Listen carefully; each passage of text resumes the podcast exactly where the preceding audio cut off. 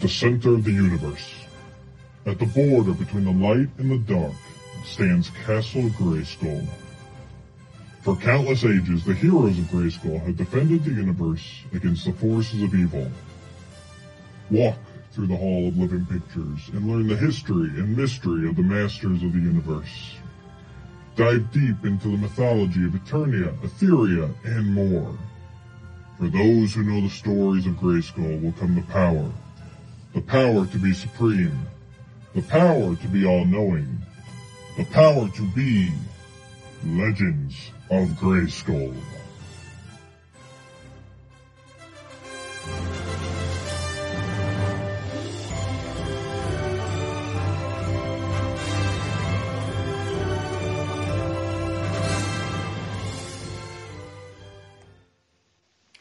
Hello, everybody, and thank you for joining us on episode 8 of Legends of Grayskull, the fan podcast where we discuss the history, the mystery, the magic, the mythology of He Man, She Ra, Eternia, Etheria, Primus, Nordor, Golden Books, Ladybird Books, UK annuals, comics, mini comics, everything you can think of with that Masters of the Universe, She Ra, Princess of Power, He Man logo.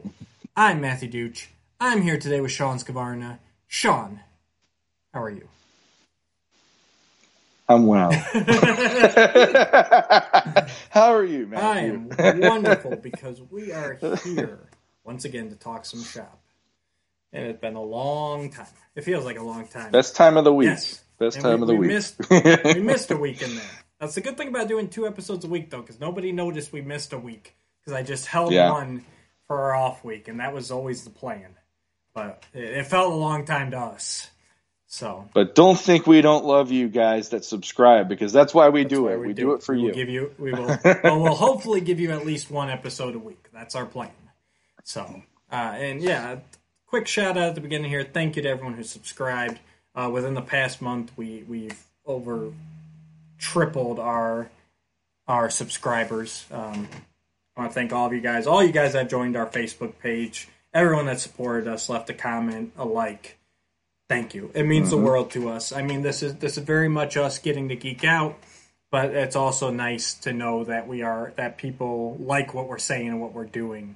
Um, and Sean uh, hasn't been completely roasted by the community for not liking She Ra.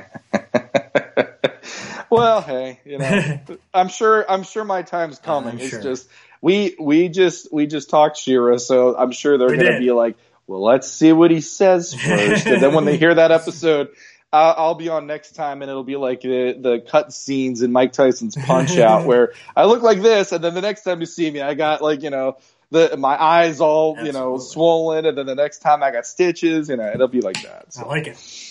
So, we're here today to discuss our first Golden Book. Wasn't supposed to be our first Golden Book, but we lost our first Golden Book. That was one of our early technical issues. So this will be our first Golden Book, which is fun. But before we get to that, uh, Sean, you wanted to talk about some,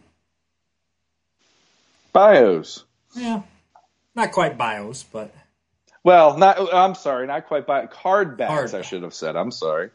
So yeah, um, in the last week, little bit more than a week, I want to say actually, uh, there has been a slow unveiling of all of the Wave One and some of the Wave Two uh, Masters of the Universe Origins card backs that we're going to be seeing pretty soon. yes, So, uh, and I, I now I feel bad. I know Axel Jimenez is is the one of the artists, but there is another artist uh, involved as well. Yeah. Uh, he's working with the creator. I didn't look it up, so So we suck. but Our uh, apologies. I, I know he he has been giving uh, credit where credit is due. So. Uh, if you follow him, you, you know there is another artist who's working with him to create the card backs. And there, it's interesting to see the new versus the old. Well, and that's- Matt and I we were talking a little bit about that in the last week. So yeah, we just want to touch base. Yeah, we, and that's basically what it turned down to. Now, uh, I think all the artwork on the new ones is fantastic. That goes without saying. That's not much of a discussion. I think universally, there has not been one that's been revealed that everyone's like, "Oh, that stinks." You know, everyone's pretty much liked them. Um, and it's mm-hmm. great, you know, that the card back's going back to, you know, it's going to be in the traditional style. It's going to have the artwork at top, figures down below. You know, I love it. But Sean brought up an interesting point to me, and he goes, you know, it's great artwork, but it doesn't really tell a story like the vintage mm-hmm. did. And it's something mm-hmm. that hadn't even crossed my mind. So why don't you take away that point, Sean, since that was your um, and I hope you can uh, see this right. I got He Man's card back. We got the old and the new up is who we're starting with here. I I actually I'm going to give credit where credit's due. I I saw Eamon O'Donoghue actually bring that up in one of the groups over the weekend, and when I looked at them, I'm like, he has a really good point. Um, and, and I agree. There there is something to be said about the storytelling then versus now. Um, the fact that basically before filmation, Masters relied heavily on mini comics and the cardback art and the box art to get across what their story and the brand was. And in in this way, the Errol McCarthy art from back then, it conveyed certain things that it might be missing in the way that the new cardback art is. They're doing it's more dynamic, crazy perspective artwork. Mm-hmm but there is something to be said about what does that artwork represent when you tell the character's story. Right. And in the case of He-Man, you really can't say that that doesn't tell the story. I mean, yeah. I, this, this, is the worst one to have as the opening for me in that yeah, way, where I'm talking about it because it's like it sums it up. I mean, you got Grayskull pretty much in the same perspective as Filmation when he would transform into He-Man. So there is that feeling of this kind of sums up the character as well as the Errol McCarthy one summed it up by you could see, you know, He Man. He's somebody that he's a warrior, but he wants he wants to live in peace on Eternia. There is the the the triumvirate of He Man, Man at Arms, and Teela, so you know who is with him, who's helping him defend Eternia. And he's right there, focal point, so you know this is the main guy. Yeah. This is that guy. But you see how you know the the other uh, Man at Arms and Teela are given uh, like secondary mm-hmm. status, but they're not small enough to yeah. go, oh, they don't matter, they're not important. And there is this feeling of he's got this like wistful thing of, you know, like he's looking out upon the plains and kind of having this, this is what I defend, this is my world, you know, and there's this, this, uh, like heroic statesman kind of vibe to him. Whereas now it's more of like this in your face, mm-hmm. dramatic boom. Yeah. Here's, here's He-Man wielding the power sword. Here's the, power of Grayskull rippling through the sword and the all that kind of stuff. I mean, uh, to be honest, that was a great one to start showing the artwork right. on. And actually, I will say, uh, Emiliano Santalucia, he actually did his own take mm-hmm. on this as well.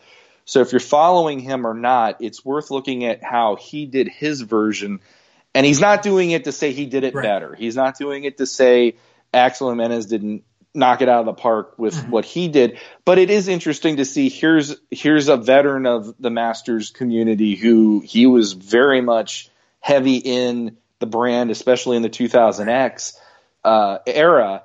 And here he is showing off. This is how I would do it with just minor tweaking to the thing. Yeah, more it, it and it's still him. it's a great yeah. It's and it's a great um, it's a great rendition no matter which way you go. Um, but uh, when we get into some of the other characters, yeah. like um, I, I, know the one well, we'll that, get there. we'll get there in a second.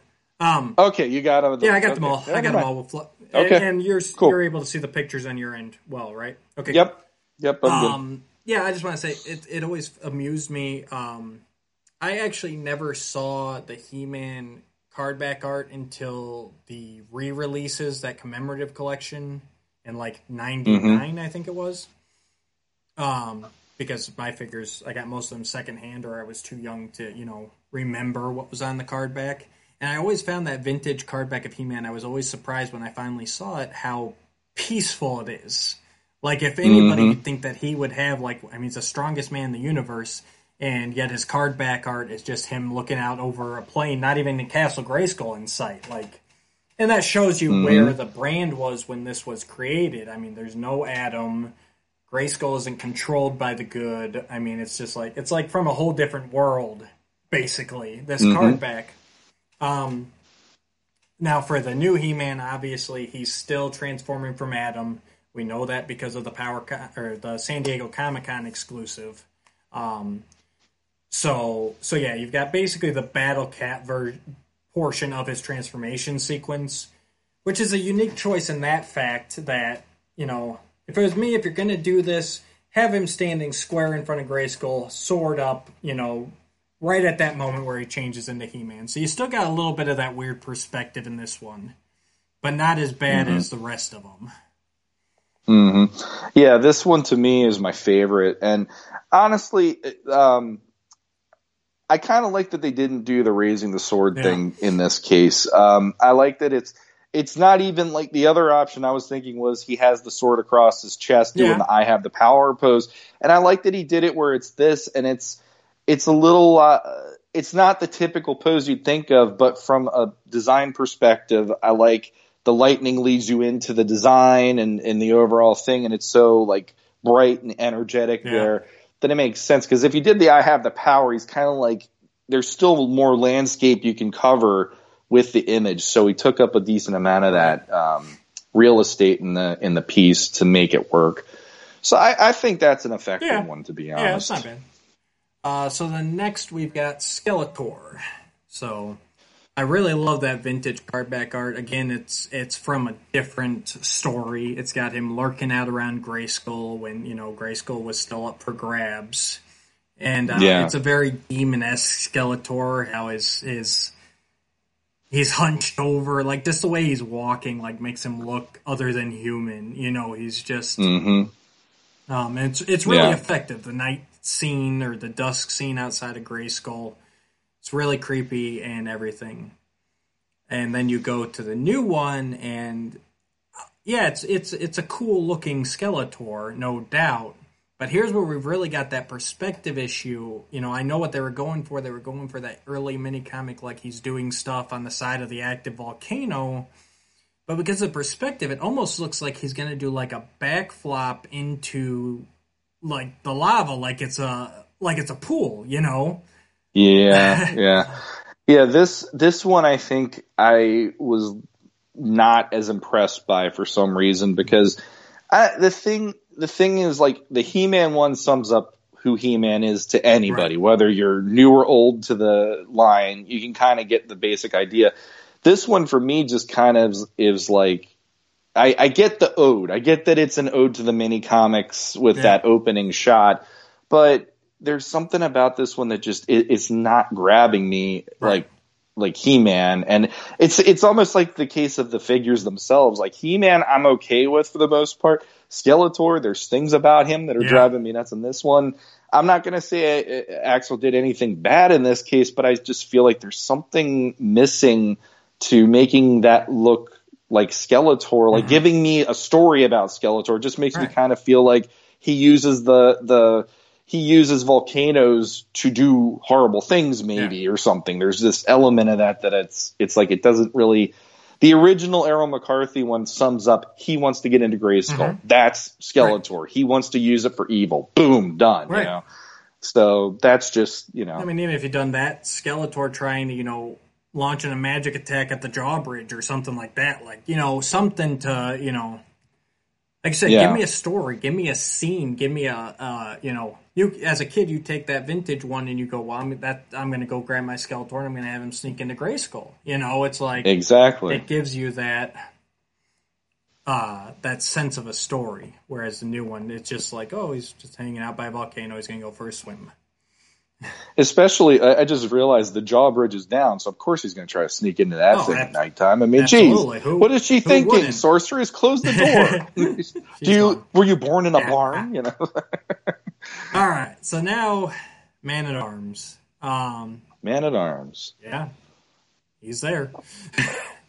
yeah, the, the mean, like it's it's a nicely rendered piece, but there is a lot of like who is he? You know, like there, there's not much to be told other than he's at? a guy that can shoot things. Exactly. I want to see you, that. I it's like the other half of this Origins card back. It's like, well, who's over there? What's going on? Ex- you know uh, that, and that's the thing. We're getting a very, very, very uh, meager glimpse of the uh, the land shark. So there's an element yeah. of well, you know, I, I wouldn't have minded seeing the land shark, and and it, it is weird, like it, that was brought up as well. Like this is basically another perspective of the land shark artwork.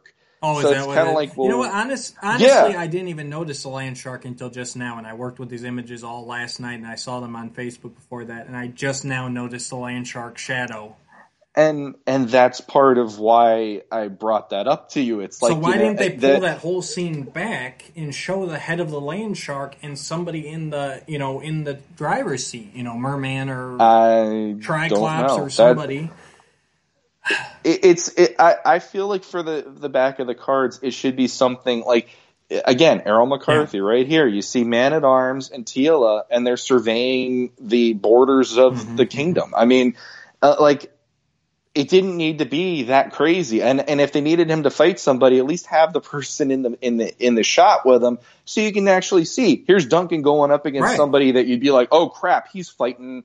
You know, he's fighting Clawful, or oh god, he's up against you know Beast Man or whatever. Mm-hmm. And in this case, it's like there's a shadow of something on the ground indicating that yeah, there's danger, but it doesn't really do much more than mm-hmm. it gives you a nod at the the land shark artwork more than it's telling who Duncan or Man at Arms yeah. is as a character within yeah. the Masters universe. I did like all the little beasties, like there's that little winged creature up there, like it, it, that's very reminiscent yeah. of the early box art, and that's cool. But yeah, it needed to tell yeah. more of a story. Now here's the one that drives me absolutely nuts, and that's uh. I'm just trying to get a closer look at her here. Yeah, the this one this one was like, what are they doing? Like, because we'll start with vintage. This is evil, and for audio listeners. The vintage one it shows her using her crystal to spy on He-Man, um, and that's cool. That was all that right, I needed. Like, okay, so she's she's like down on the ground. She's casting a spell. She's an evil witch. She spies on them. You know, great, perfect. That's who she is. Mm-hmm. You know, there's a couple beasties and stuff and then that artwork is just I, I don't know what she's doing. She's got her her she's got her magic uh, wand, which has some sort of spell effect. Then her left hand's open; it's got some sort of spell effect, and like there's a little like portal or something behind her. Yeah, and some it, it's almost like she portal. Did she come through yeah. the portal? Is she bringing someone through the portal? Is she opening the portal to go? Th- What's she doing? What is going on yeah, in this it, picture? It's a weird perspective. Makes, yeah. yeah. It, it, it, makes me wonder if she like portaled in from the dark hemisphere into the light hemisphere, but there's a part of me that's just like, it doesn't really, it, like, it yeah. gives you the idea, okay, she's a sorcerer because you see the magical elements in, in like the, like you said, the wand, her hand, but it, what else does it right. say? Like, at least with the original one, you're seeing she is someone spying on the good guy. That implies she's trying to figure out secrets about him and probably either use them to her advantage or take him back to Skeletor and then he can mm-hmm. do whatever he wants with this plan. In this one, it's she's just kind of yeah. there. And, and, if she teleported in, uh, why, what's she doing there? There's no heroic warrior. There's no, you know, you know, stick a widget there with a cordite crystal, and she's going to grab the crystal. Now you got a story. Like, yeah. And that's the biggest problem in a lot of these is they're the only character on their card back, which mm-hmm. some of that happened. Well, I don't know. Actually, I take that back. I don't think any of the vintage card backs had only one character on it, except for like he. Well, Skeletor, he only had one, but he was around Grayskull. But I mean, like for the most part, I... like they always were fighting against somebody. They were using their powers. They were doing something. It showed you their place. Yeah. This is just like here's a cool picture of Evil-Lyn. Like yeah. It doesn't give kids a story at all. The, and from from the art perspective, and, and I, am not even on par with Axel. I'm not even going to go there. But the thing is, I, I keep looking at the old card backs and going, I'd love to revisit that and do my own take of some of those things sometime, and just update them. Not not even saying that what Errol McCarthy did was bad, but just kind of do my homage to them and it's like you know with with what Axel did, it reminds me of when I do a commission and I'm just trying to show yeah. here's a dynamic pose for the right. character to be in, so you get a sense of them. But in the case of a card back, I feel like that Eamon knocked it out of the park with that mm-hmm. that little observation of well, what's the story it's right. this image is trying to tell about the character, and this one to me is that one and Man at Arms for me, I think are the two where I'm just kind of like it's not really doing the no. job of telling anybody who doesn't know what's happening who this is, yep. and then it's reliant on that sentence to kind of sum up who they are. But in my opinion, the artwork should have already done that heavy lifting. Exactly. The, the sentence should just summarize what you're looking at, you know, and so I, yeah, that that one to me is definitely. I'm agreeing with you on that. That yeah, one, this one is the worst. It's not doing it for me. now this one I like. We got Teela up next here. Um, and, and and here again, all of a sudden we've got other characters in here, and yeah. now you're telling a story. You know, her vintage mm-hmm. one. Honestly, I like this one better than her vintage one because her vintage one is her spying on Beastman and Skeletor, which is fine. Again, that tells you a story. Every all those first three heroic warriors here in the vintage card backs are very much like sentries patrolling, spying. Like they're they're there as the guardians of Eternia, so it works. Yeah. Um, but in this new one, you've got her in the royal uh, palace, King Randor, Queen Marlena on the throne. Very mini comic, which I don't like, but you know. Uh, and then He Man and some royal guards, and she's fighting off Merman. And okay, that's great. That tells me she's the captain of the royal guard, you know, and she'll she'll be the first to jump in and protect her king and her queen. You know. Yeah, the the only thing that I find to be interesting from just a traditional level is you know they they still use the snake armor around her head when she's doing that compared to having her just look like normal Teela being the captain of the guard the way we're used to yeah. seeing her and I like yeah. that I, I, I dig that quite a lot because it's it's actually putting that armor into mm-hmm. use versus people just comparing it to oh well it's the goddess then or whatever yeah, and she so. will be coming with the armor again this figure will have the yes. armor so it works I yeah mean, and it honestly, does. even that even that royal guard, I mean, they're a little bit just medieval, but I still kind of get a flair of the Mike Young guard uh, in there, that the blue one. Mm-hmm. So that that's a mm-hmm. neat little touch. Like I said, I don't like King Randor and Queen Marlena being the old white haired couple, but yeah, it's early mini comics, so uh, so I'll allow it. mm-hmm. yeah, I think this this one's this one I think is my favorite out of the bunch. It just it, it does yeah. its job. It showcases the characters and it gives you it gives you the scenario there. You know. Yeah, it does. So we got one more, and that is Beastman. And, mm-hmm. and here again, I like I like the vintage card back. Um, it's got him fighting He Man. He Man's got the axe and shield, and I like how they draw Beastman like he's bigger, he's taller, he's bulkier, his arms are very simian and you know longer, and he they, it looks like they're just about to collide here and just go at. Yep. Perfect. That's all you need. Beastman's the savage henchman. He will destroy you. Um, mm-hmm. And and the new one I like. This is probably my second favorite because it still doesn't have like a hero to oppose him, but it's got all these little creatures from the various uh, uh, mini comic appearances. And and it, he's standing in the foreground and it looks like he's commanding them like go attack and they're all racing towards off screen there.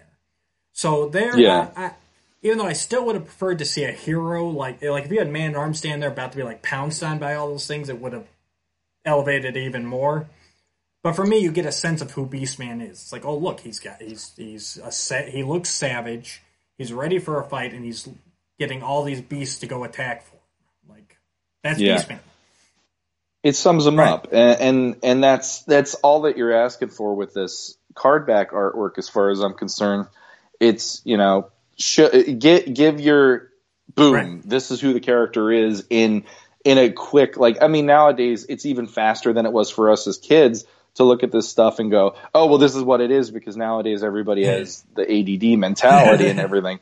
So like you know, Beast Man having all the beasts around him, I'm good right. with that. That works. And that the perspective on that I like quite a lot. It, it gives him like uh, Beastman's always looked at as lowly in comparison to Skeletor, but in this case they're making it like no, he's actually he's got cred. Right. You know, like look at all the look at what he brings to the table here. So like that you got the upshot of him and there is this element of like, you know, wonder to how much stuff he can control using his powers.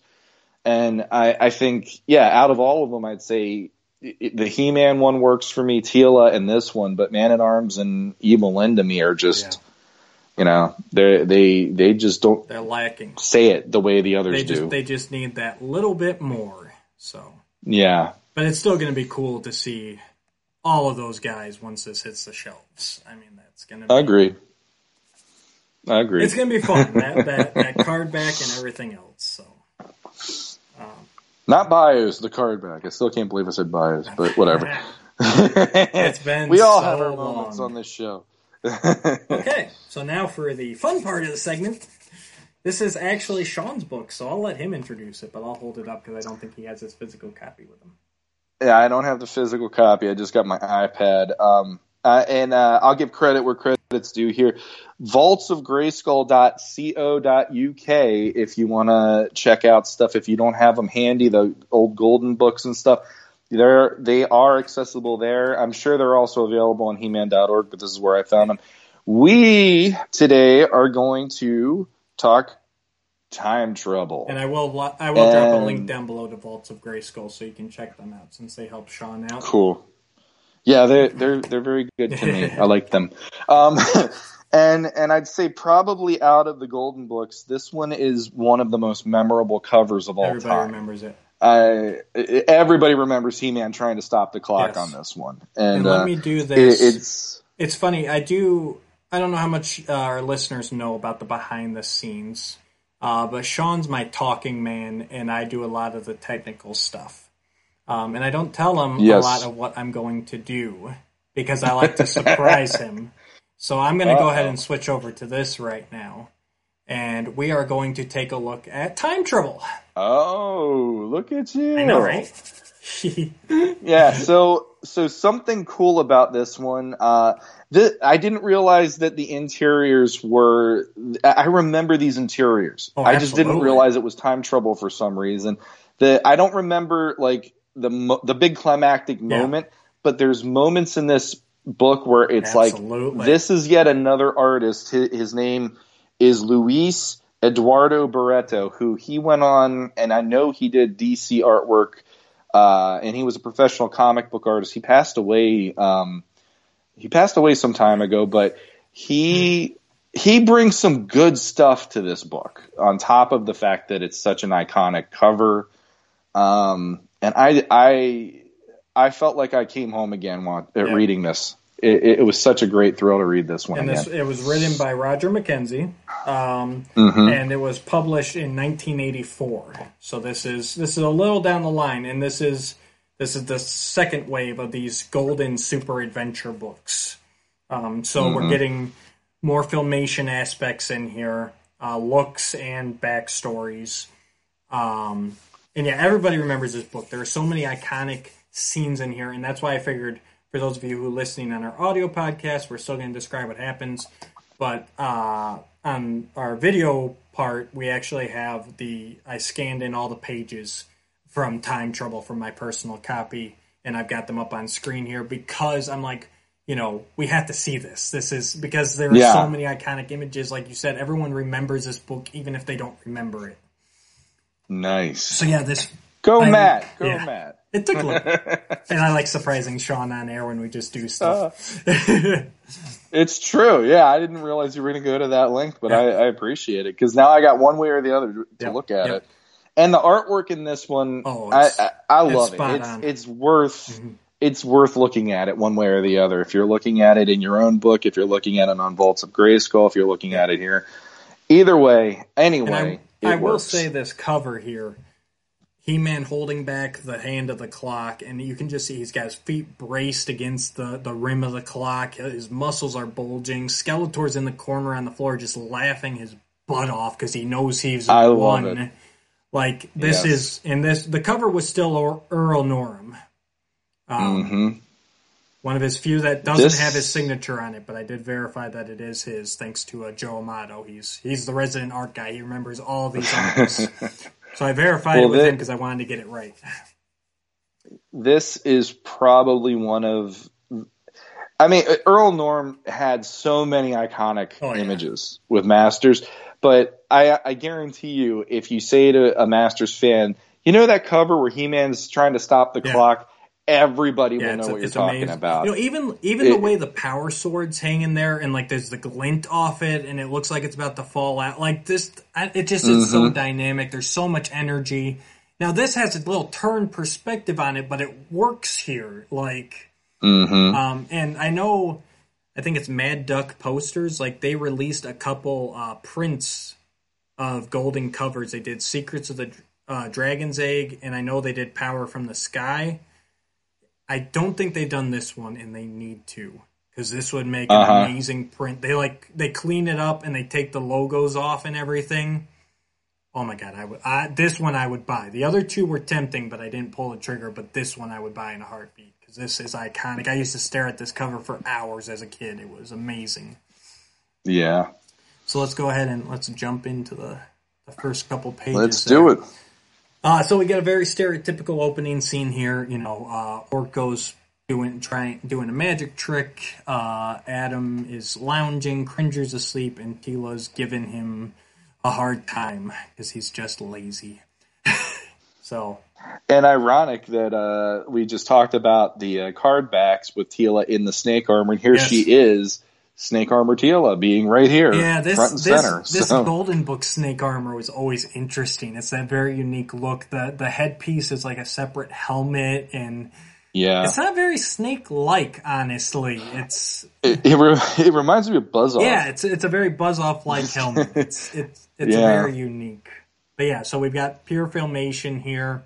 You know, Adam being lazy, Teela giving him a hard time. Perfect opening scene. You know, Uh, one thing I'm going to say, and I know this is going to be something that throughout I'm going to be pointing Mhm. out.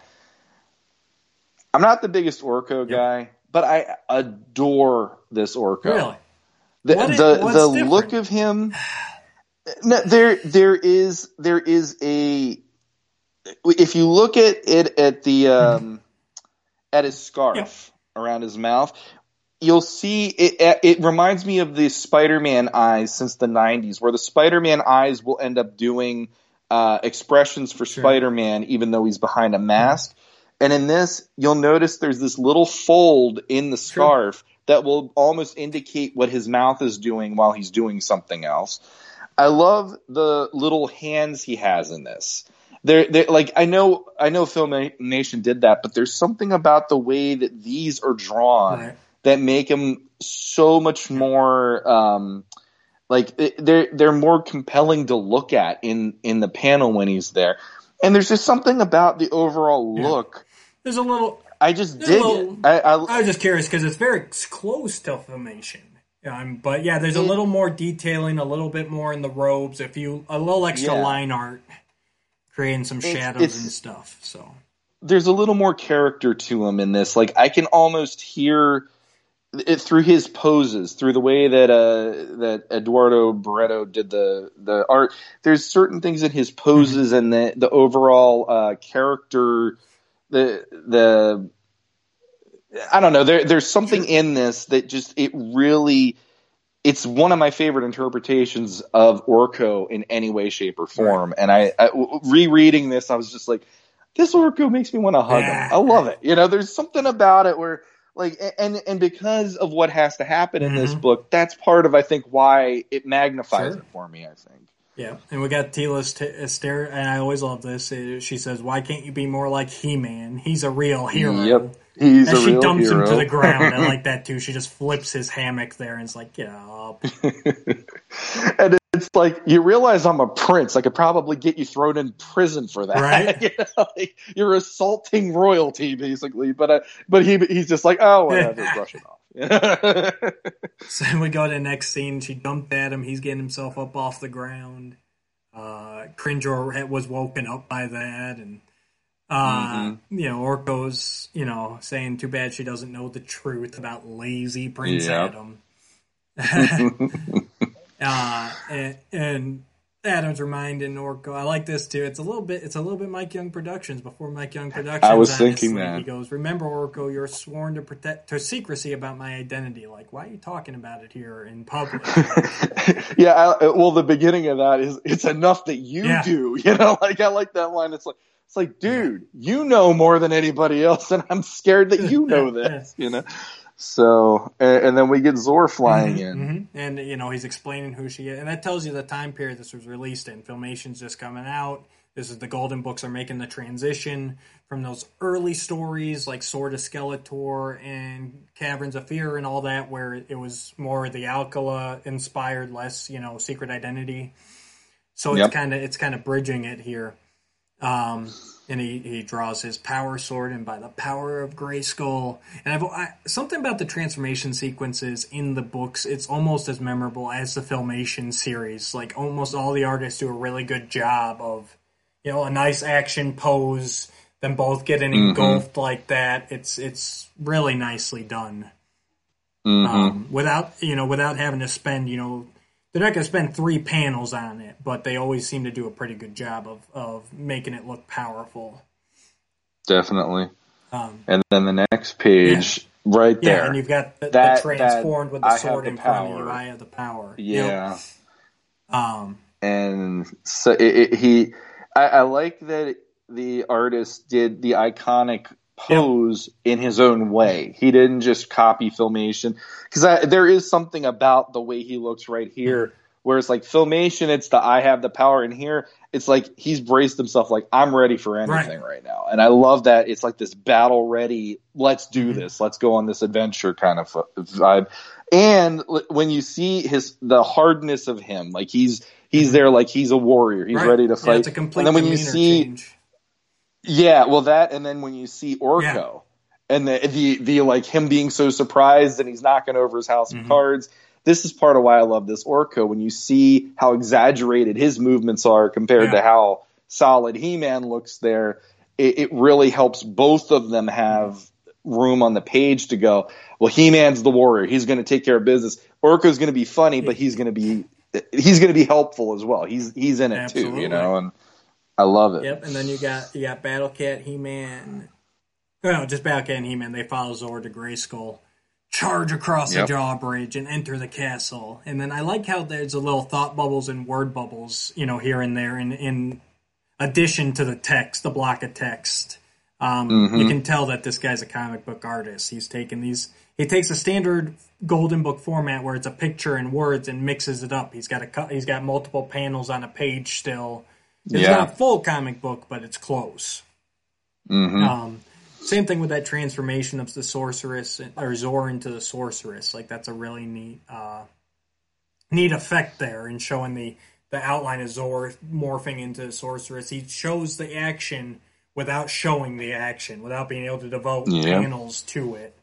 Um, and I've always liked Battle Cat's dark armor here too. Like the Golden Books usually have him in this darker, like maroon uh, armor instead of the bright red, and it works too. I, I, I like that. Well, uh, he does a really good job just with how Cringer and Battle Cat even move Yeah, in the yeah, panels. it's got a, he's And got a fierce energy. He's big. He's bulky. He's got those huge paws. It's yeah, I love the huge paws, and on top of it, he he has him with the typical cat-like movements. He's not making him just like here's a static pose. There's like this. The the the thing about this artist that I think uh, above all is he brings a lot of actual motion yeah. and and movement to these characters when he draws them, and that's a huge part of why when I look at this, I'm just grinning from ear to ear. Like he hit it out of the park with this book for me. So Absolutely. Yeah, so then uh, we take the next page. This is cool. I, this is what people remember here. Besides that cover, and I have a feeling you feel the same way. It's the the Yeah. sorceress uh, magically conjures up the Eye of Eternia. It can reveal any foe in any dimension, even Skeletor, but it is not without risk. Yep. Um, and I like He Man's attitude here. He goes, To stop the Lord of Destruction, I would risk anything. Um, Yeah, and this is my He-Man, like uh, in that way. Like Filmation never really went there, but this is mini comic He-Man in Right. that way, where it's like, I'll get him, and you know, I'll do whatever it takes, and he's got that like bluster to him in that way, and I and love now it. here again, I can't imagine this is coincidence that we have. I know it didn't show up a lot, but we have an Eye of Eternia here, and then in the '87 movie. Oh, did you get a call? At a phone, yeah, my wife just called, but I'm ignoring her so we can finish this. Hear that, Mrs. I'll, I'll be ignored later, I'm sure, but yeah, I'll call her back later. Uh, but yeah, I, I can't believe that this is pure coincidence. Um, maybe it is. I don't know. But uh, I'm trying to think. Actually, that's a good question for the character guide and world compendium. Let's see if Eye of Eternia is in here. But yeah, this is the one big thing that everyone seems to remember about this, and especially the scenes coming up. But we'll wait on those for a minute. Uh, Eyes of Grayskull, Eyes of the Serpent, Eye of Eye of Eternia. Nice, it's there. Of course it is. Sean, this thing has everything. I just wasn't. There was something else you looked up the one day and it wasn't in there, so that's why. Yeah, well, Castle Hellskull didn't have its own entry. It was just in the Yeah. Anti Eternia Bible. um. Oh, sorry, I got distracted. Uh, yeah, actually, and even here, it, it only references the Golden Books. Um. Oh, but it did. A little bit of trivia: the eye appeared in, on a 1987 Burger King kids meal box illustration.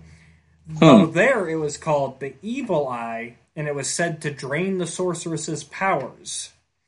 So, I don't know. But yeah, I, I, I just I can't. Maybe it was just a pure coincidence, but the fact that and and I know it had a different function in the '87 movie where it opened and it granted you know whoever stood in front of it the powers of the cosmos. But it's just interesting that they both feature an Eye of Eternia. Mm-hmm. But so they're going to use this to find Skeletor, figure out what he's up to.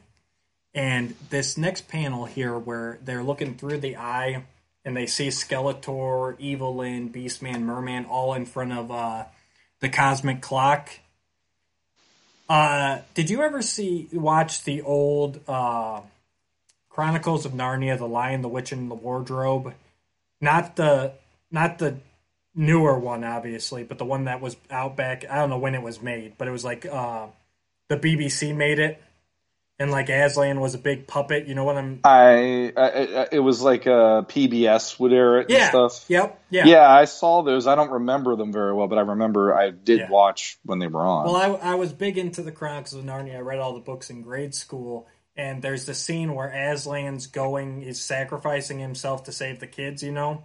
and he Mhm. gets to the evil witch's encampment and like all those demons and everything are just like partying and like there's this there's music they're playing the drums and like it's just like this frenetic energy and they're all Yeah. cheering and they're happy that they won that's exact when i see this scene here that's what i think of every time because especially the poses like Evil-Lyn's doing this thing skeletor's like yeah he's like like they're all just like cheering and like yeah we won we've got the cosmic clock like there's so much energy in this scene right here you know yeah. he-man's mouth is is agape he's astonished sorcerer's like look his hands on the shoulder like that whole Mhm. scene there like the sorcerer saying it's worse than I dreamed. His Skeletor and his evil followers have passed into another dimension and have found the cosmic clock, and with it, the Lord of Destruction can control time.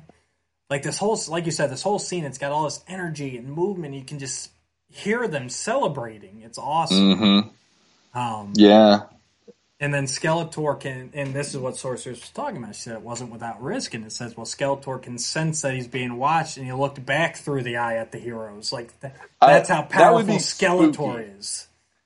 That would be like if, if this was a movie or a show and he saw, he did that. Mm-hmm. Yeah, he that would be the, the moment as a kid you'd jump and go, "Oh my god, he saw them!" You know, and because right after that, the next page goes and proves to you, Mm-hmm. yeah, there you go. This is what people Yeah. remember here: the tentacles Yep. coming out of the eye. Yep. Yeah, not only can he see him, but he's struck back with his evil magic, and he sends these green, smoky, gooey tendrils out to grab uh, everybody. And Sorceress Mhm. is putting up a shield, and He Man whips out his sword, and Battle Cat's plowing, and Mm-hmm. and you know, and I like this too. What he did in a lot of the book. Here's the first page that really jumped out at me. Like you said, he shows so much action. If you look at this panel, like He Man's foot and arm are like coming out of the panel. Like he didn't Mhm. confine himself to the panel. There's little parts where if they're doing something really powerful, they'll step out, or you know, like th- there's so much happening. They're so big that they're they're actually breaking through the panel. Like They cannot be contained. Yeah. No, and and Yeah. the, I I just I I know there has been many artists that have done the um, mini or the the golden books, not the mini covers. Yeah.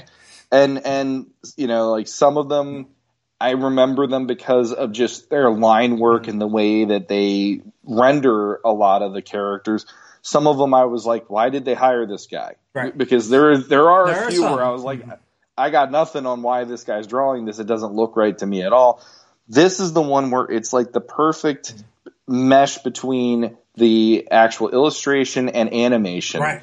Because there's this, there's every page, there's something in it that is, has a movement where you can just feel the next step that's about to happen and your mind's already transmitting it while you're looking Right. at the, the panel in front of you. Yeah, you don't need to see everything that happens. You can tell it, and this Yeah. is what we're talking about. If you've if you've listened to our multiverse reviews, this is like the complete opposite of that, where it's like that had stuff happening between panels, and you're going like, "Well, what happened?"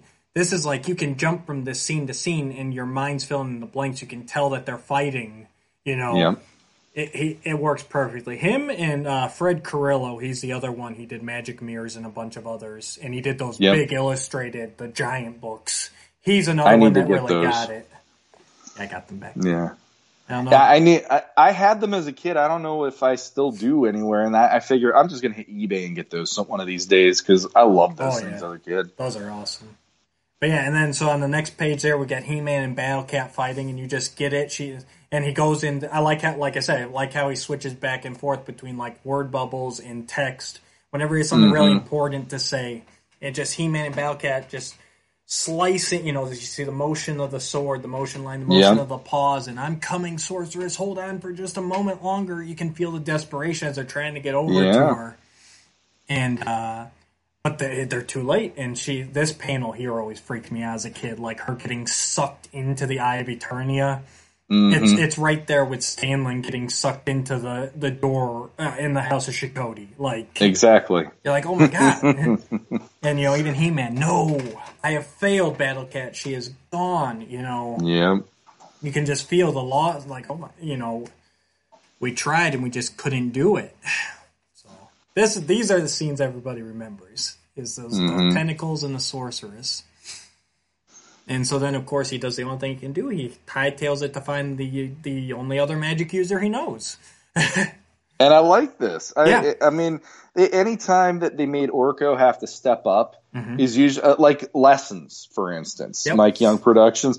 It's like anytime that you have to get the guy who always would say, "I'm a screw up. You don't want to trust me to do this," Right. and then usually the hero's like, "But I believe in you." I don't care how many times I've seen that anywhere. It gets me every damn time. Absolutely. And this is that moment for Orko in this book. I love it. I absolutely love it. And here's here's another example. Look at the look at the uh, illustration where the cards are all falling down. It's the the one at Yeah. the bottom, and it's this is my Orko. Yeah. It, there's there's like in filmation there would just be the dot for the eyes and all that kind of stuff. Mm-hmm. The- it- and here you're actually getting like a full iris around the, the pupil and Mm-hmm. stuff like that. And there's just there's like this childishness about him that to me is just endearing versus a lot of people might think of him as annoying or this or that. For me, this Orko would just if he showed up anywhere, I'd be like, no, I like this guy. I like him. It- he just he looks he looks like a sweetheart. I just Yeah. think he's great. So And so yeah, so He Man explains, you know, you're our only hope. We need magic here, and he, he Yep. brought the Eye of Eternia with him. Um, and then next page here, he he asks Orko, "Can you work this?" Uh, Mhm. Orko's hesitant, and you know, wouldn't you rather have me pull a rabbit from a helmet? that's more my style. Yeah. I like that, and like all the all the warriors are there, and we got a nice blend here. Randor and Marlena, more so on the last page you saw them, but they look a little bit older, but they're more filmationy. I like mm-hmm. this better than those white haired grandma and grandpa uh, uh, Randor Marlena. Because, like we've said in previous episodes, like they're they're they're basically our age ish, you know, a little older, and we're well, Sean's a little white haired, but uh, I'm, I'm plenty white hair. but not, oh, but not like man. that. Not like I mean those those first. I don't look like I'm gonna speak like this just yet. Yeah, you know exactly. Uh, the, I, I, like this too because in two or three panels they're giving Orko the stakes. Yeah. And so it's like no pressure, right. but you know, because like, like in the next pa- uh, the next panel, the sorceress needs your help. We must not let her down. And then I'm like Orko. Orko sounds like me anytime I have to rise to the challenge. Yeah. Here goes nothing. And I like it, Battle Cat. Here goes everything. Yeah. And it's like no pressure. No pressure. No pressure. Yeah, and I even like I even like how it's not like he activates the Eye of Eternia, he does what he needs to, but like the heroic warriors are like sucked into it. Like it's not mm-hmm. even like mm-hmm. it's just like here we go. Except for Stratos, like he managed to get into a flying pose. He's like, oh, I do this all the time. Don't I'm, worry. I'm gonna look proper. well, that's it. Like it's it's you know the other ones are like, whoa, what's going on? We're floating, but like Stratos is like, yeah, okay, you know, this is my natural pose. It's it works. It's like he put a little thought into him, you know. Um, the, the, other thing too about the art in here is there is not, and I'm looking just to double check real quick. There is not a single page in this book that does not have a moment where the artist wants to convey any sense of action one way or the other. Because I'm looking at this going, this might be the one page where there's not much, and then it's yeah. like, no, at the bottom, they're all getting sucked into the thing. Yeah. There's still like crazy action. Yeah, and you got here. the comic book sound effects of thoom, you know, Thoom, yeah, um, mm-hmm. um, which comes, which really comes up in a minute here, and is a really awesome scene. I like that they all land in, you know, in front of the cosmic clock there all the evil warriors are waiting for him. They're ready for battle. Skeletor's pointing yeah. staff. He-Man comes down with sword drawn. Battle Cat's ready to go. I mean, it's just like you can just picture the tension. You're like, okay, here we go. This is well, it. that the, and this would be the moment if it was in filmation that that the theme song would be yeah. kicking in like crazy, and you'd be like, "Yeah, right, it's about to happen." Yep. And then and then Skeletor. This two page spread. Oh, what, yeah. what, okay, sorry. Well, sorry, I just I just like you know, sorceress is in a glass prison there, and too late, He Man. We have got the sorceress in the cosmic clock, and you can just hear that uh-huh. filmation laughter. you do a better job of it than me. And then this this and then next that two page spread where they just go to battle, and this is where the Golden Books could get away with what filmation couldn't, because you yes, there's not a single punch on that page. There's no contact. There's no weapons being used. I did quotation marks in the air. There's no weapons being used to hit anybody. It's all implied. And so that's where these books, it's the same action as Filmation, but they were able to get away with it because they didn't have to show the hits. Like you see Beastman mm-hmm. flying back and Man at Arms holding the mace, but the mace never hit him.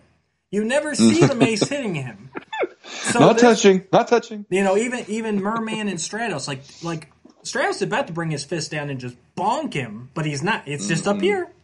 That's it. You know, like this is where the Golden Books had the leeway where they could show the implied action. This is He Man punching the camera. Like every time He Man mm-hmm. punched the camera, he was punching somebody, but they could not even impl- they couldn't show that much. Like they couldn't show him swinging towards somebody.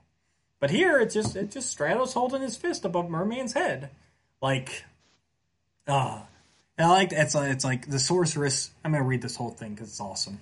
Uh, the sorceress spoke directly into He-Man's mind. You must stop Skeletor. If the cosmic clock strikes twelve, it will give the Dark Lord, Dark Lord the power to control time. If that happens, we are all doomed. And so the battle began. And you can't tell me that the He-Man song would not be going right. crazy during this part. I mean, it, the again, I, I can't say enough about this artist. Yeah. The amount of visuals he put into this two page spread just to show the the battle beginning. Right.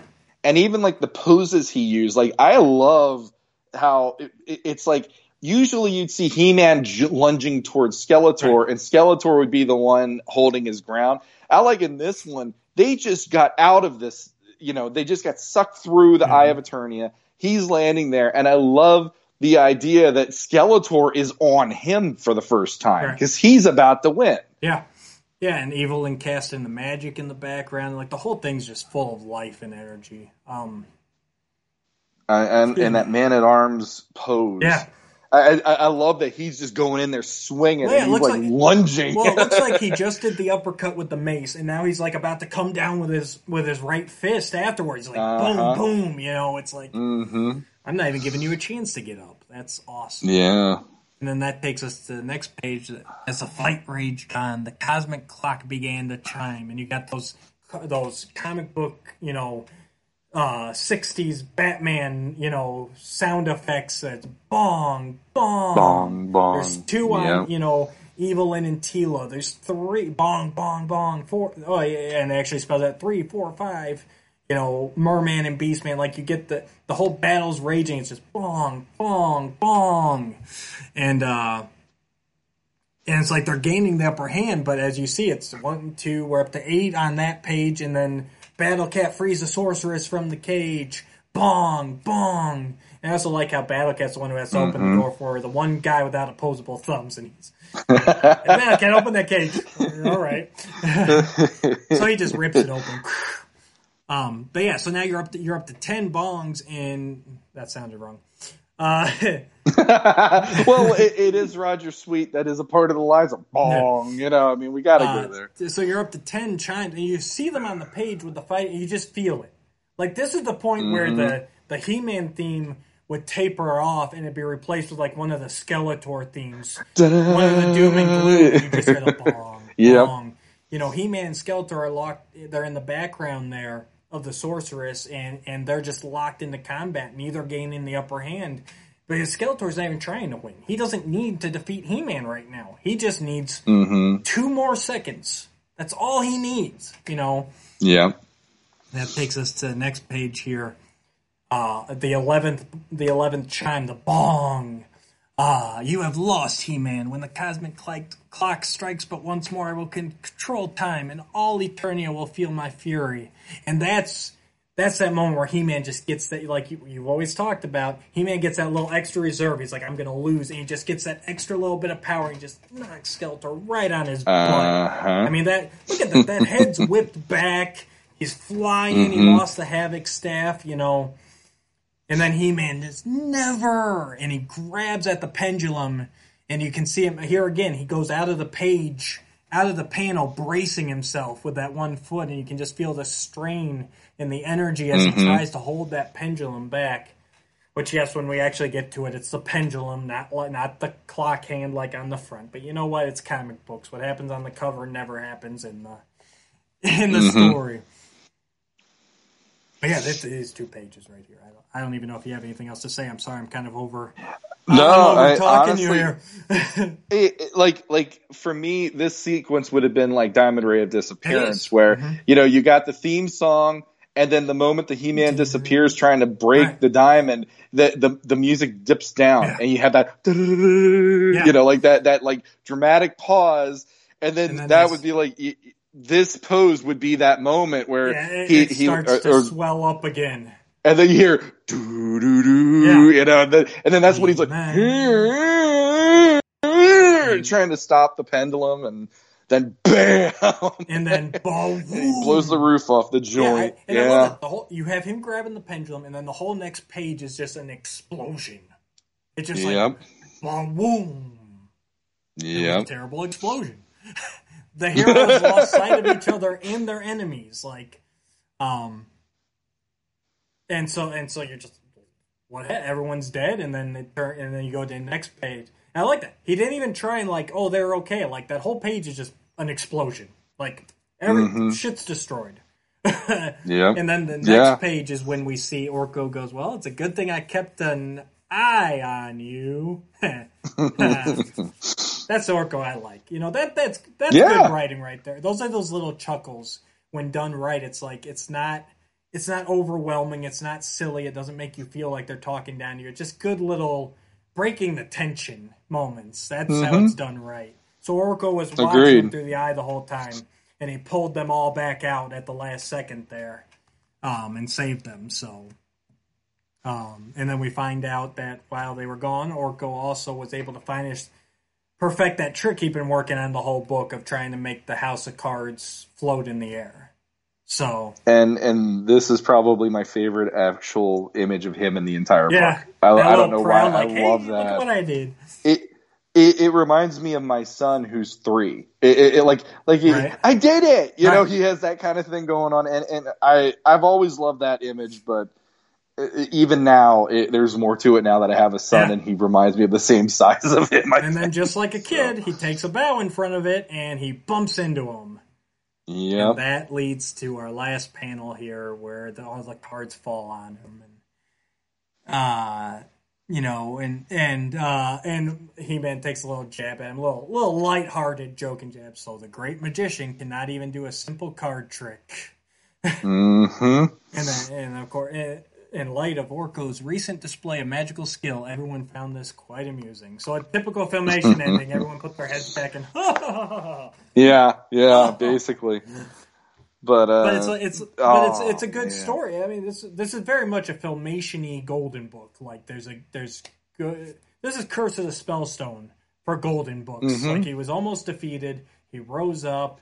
Nice, well written Orko. You know, he hits the right beats, and there's a good lesson in there for kids. It's uh, you know they don't have a moral at the end.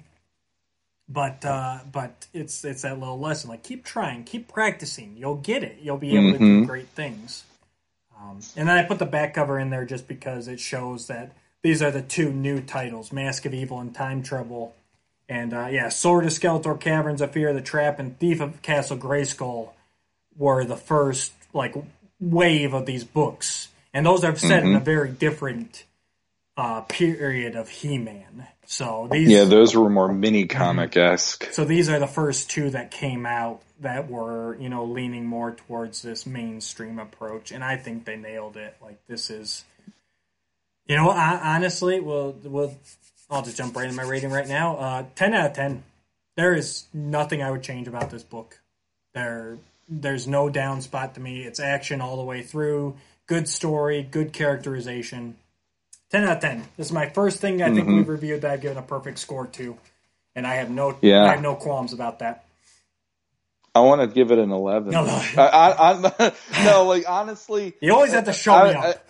No, no, no, no, no. I'm not. This is a ten out of ten for me too, because uh, like from an art perspective, this one Mm-hmm. has me engaged every page, and I it it's really it's really impressive that with how art and everything in media has gone since we Mm-hmm. were kids, this one still captivates me on every Absolutely. page.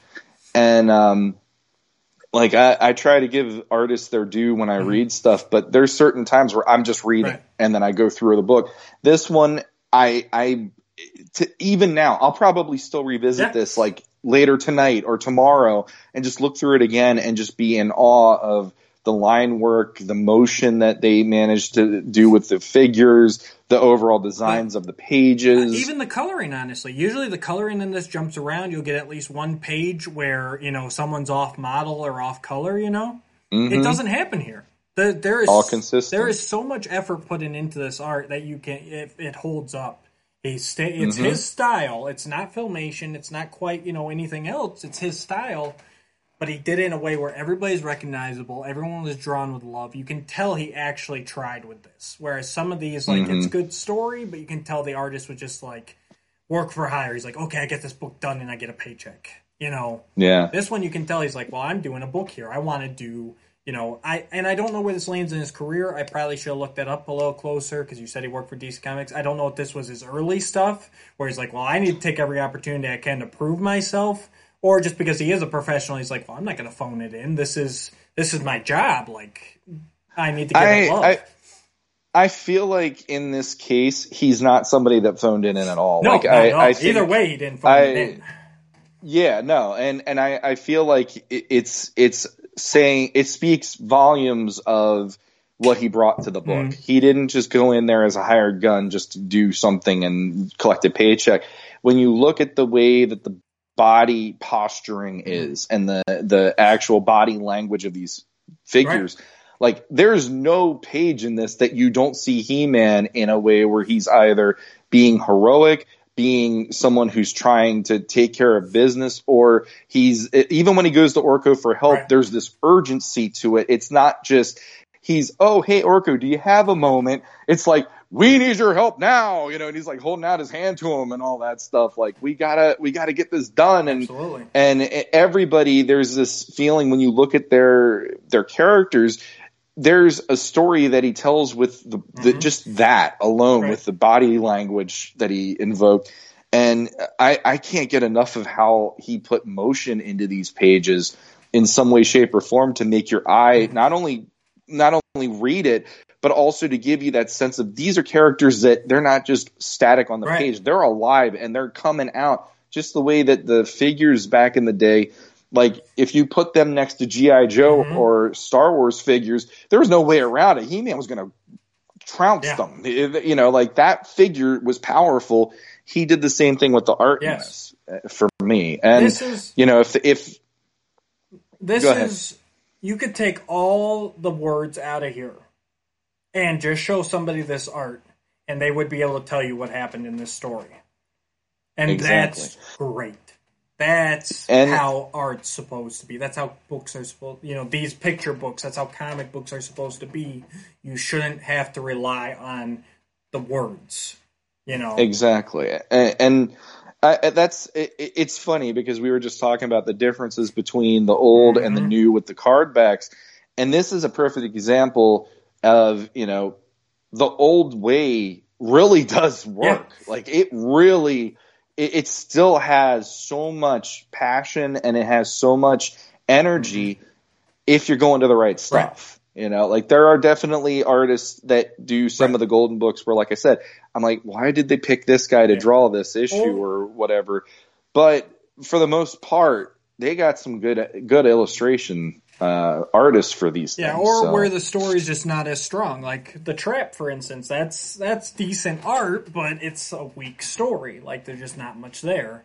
So, but this is that perfect Mm-hmm. mix of you know, uh, great story and and great art, uh, well colored, well done. You know, and they don't match up perfect. They're not quite Filmation. You know, they're not. They're they're kind of their own thing. They're leaning more towards Filmation. But like I said, Battlecat's got darker armor. Uh, Man at Arms only half of his arm armor is covered, so it's it's a mix. It's a Mhm. mix, but it's it's its own thing, and that's the biggest thing. You know, just make it your own. If you're going to tell a new story, make it your own. You don't have to copy the past, but you've got to respect it, and you've got to you got to put solid effort into it.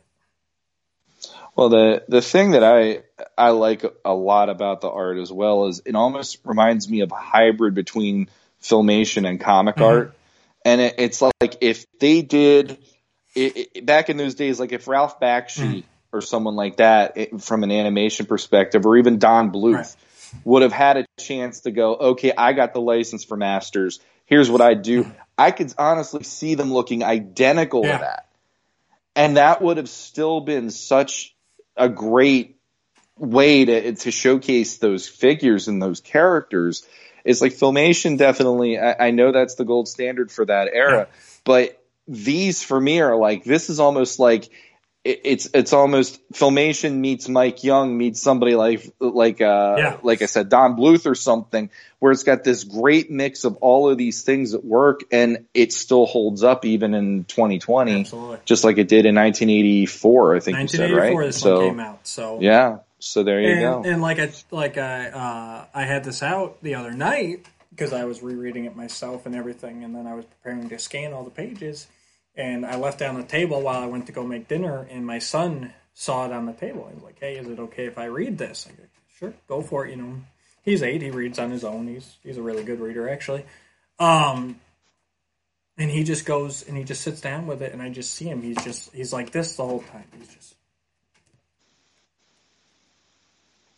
hmm like he never looked he never stopped i mean it's not a long story he, he reads No. longer he's in the chapter books already but like just you could tell his attention was just like sucked into it and i have to imagine that's how i looked because this is one of my most read stories you know as I, Mhm. when i was a kid i would always pull this one out because it just it's so impressive Um, and then when he got done with it, he goes, "Hey, do you have any other books I could, any other Masters books I could read?" And I'm like, "Yeah, sure." And I pull out my box with everything in there, and he picks out uh, "Secret Secret of the Dragon's Egg" and uh, "Mask of Evil," and he he sits there and he reads through both of those one after another. It's like there's something here. There's there's Yeah. like we like I've said before, it's there's something primal about Masters of the Universe. I'm not the only one who said it. A lot of people said it. I'm not trying to say I'm like I'm you know I know something everyone else doesn't, but every time kids get exposed to this, they are, are drawn to it. There is something primal. There is something just gravitating about this that just sucks them in. The characters, the archetypes, the you know.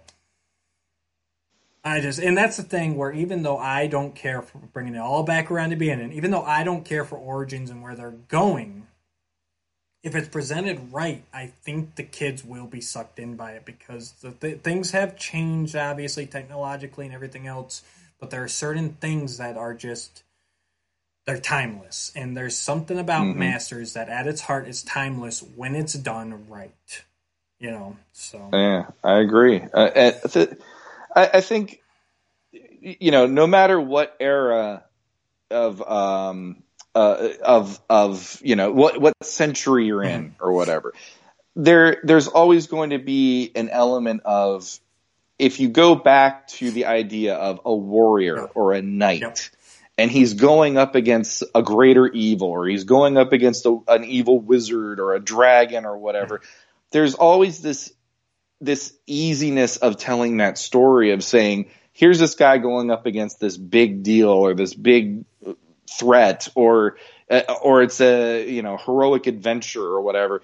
Who, what kid doesn't want to imagine themselves along for the ride Right. on this crazy adventure journey with a hero trying to set something right again or or get something back that was stolen or whatever the the premise of it is but these are all innate things that through the stories that other brands have told they're still prevalent. It's in the bloodline of a lot of this stuff. Right. and this story kind of exemplifies that to me. It's it's a simple story but it's the it's the whole you know good versus evil. Evil's already one upped good here. Yep. good has to go in and right the wrongs. And i mean you know like the it, it just it, it does it speaks to something deep in me and it always has and it's nice to see that a new generation might be able to embrace it and Absolutely. see what we loved Yeah. so And that's the thing. I, you know, I gave it a ten out of ten, and that's not just looking at it through kids' eyes. I was legitimately entranced by this when I read it the other night. I I Mhm. read it straight through. I was gripped, even knowing what's going to happen. I was gripped, like the Mhm. like Sean said. We've said it to death already, but yeah, that is as as a thirty four year old man, I can still sit here and be intrigued by this book while I read it. As a 41 year old, it it did it for me. All right, Grandpa. with gray, Okay, Boomer. with plenty of gray. Calm down.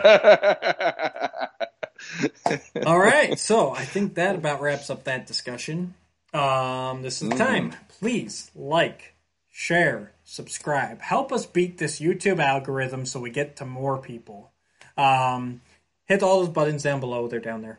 Um, hit that bell so you know when a new episode premieres.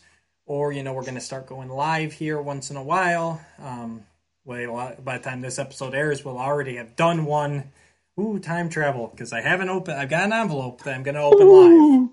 But by the but by the time this episode premieres, you'll have that'll already be up there. So go check it out if you didn't. Check out the rerun if you haven't seen this. So that's to be fun. That's some some animation cells that I have no idea what's in that envelope. Um, go ahead and visit Sean Scavarna. Uh, links down below.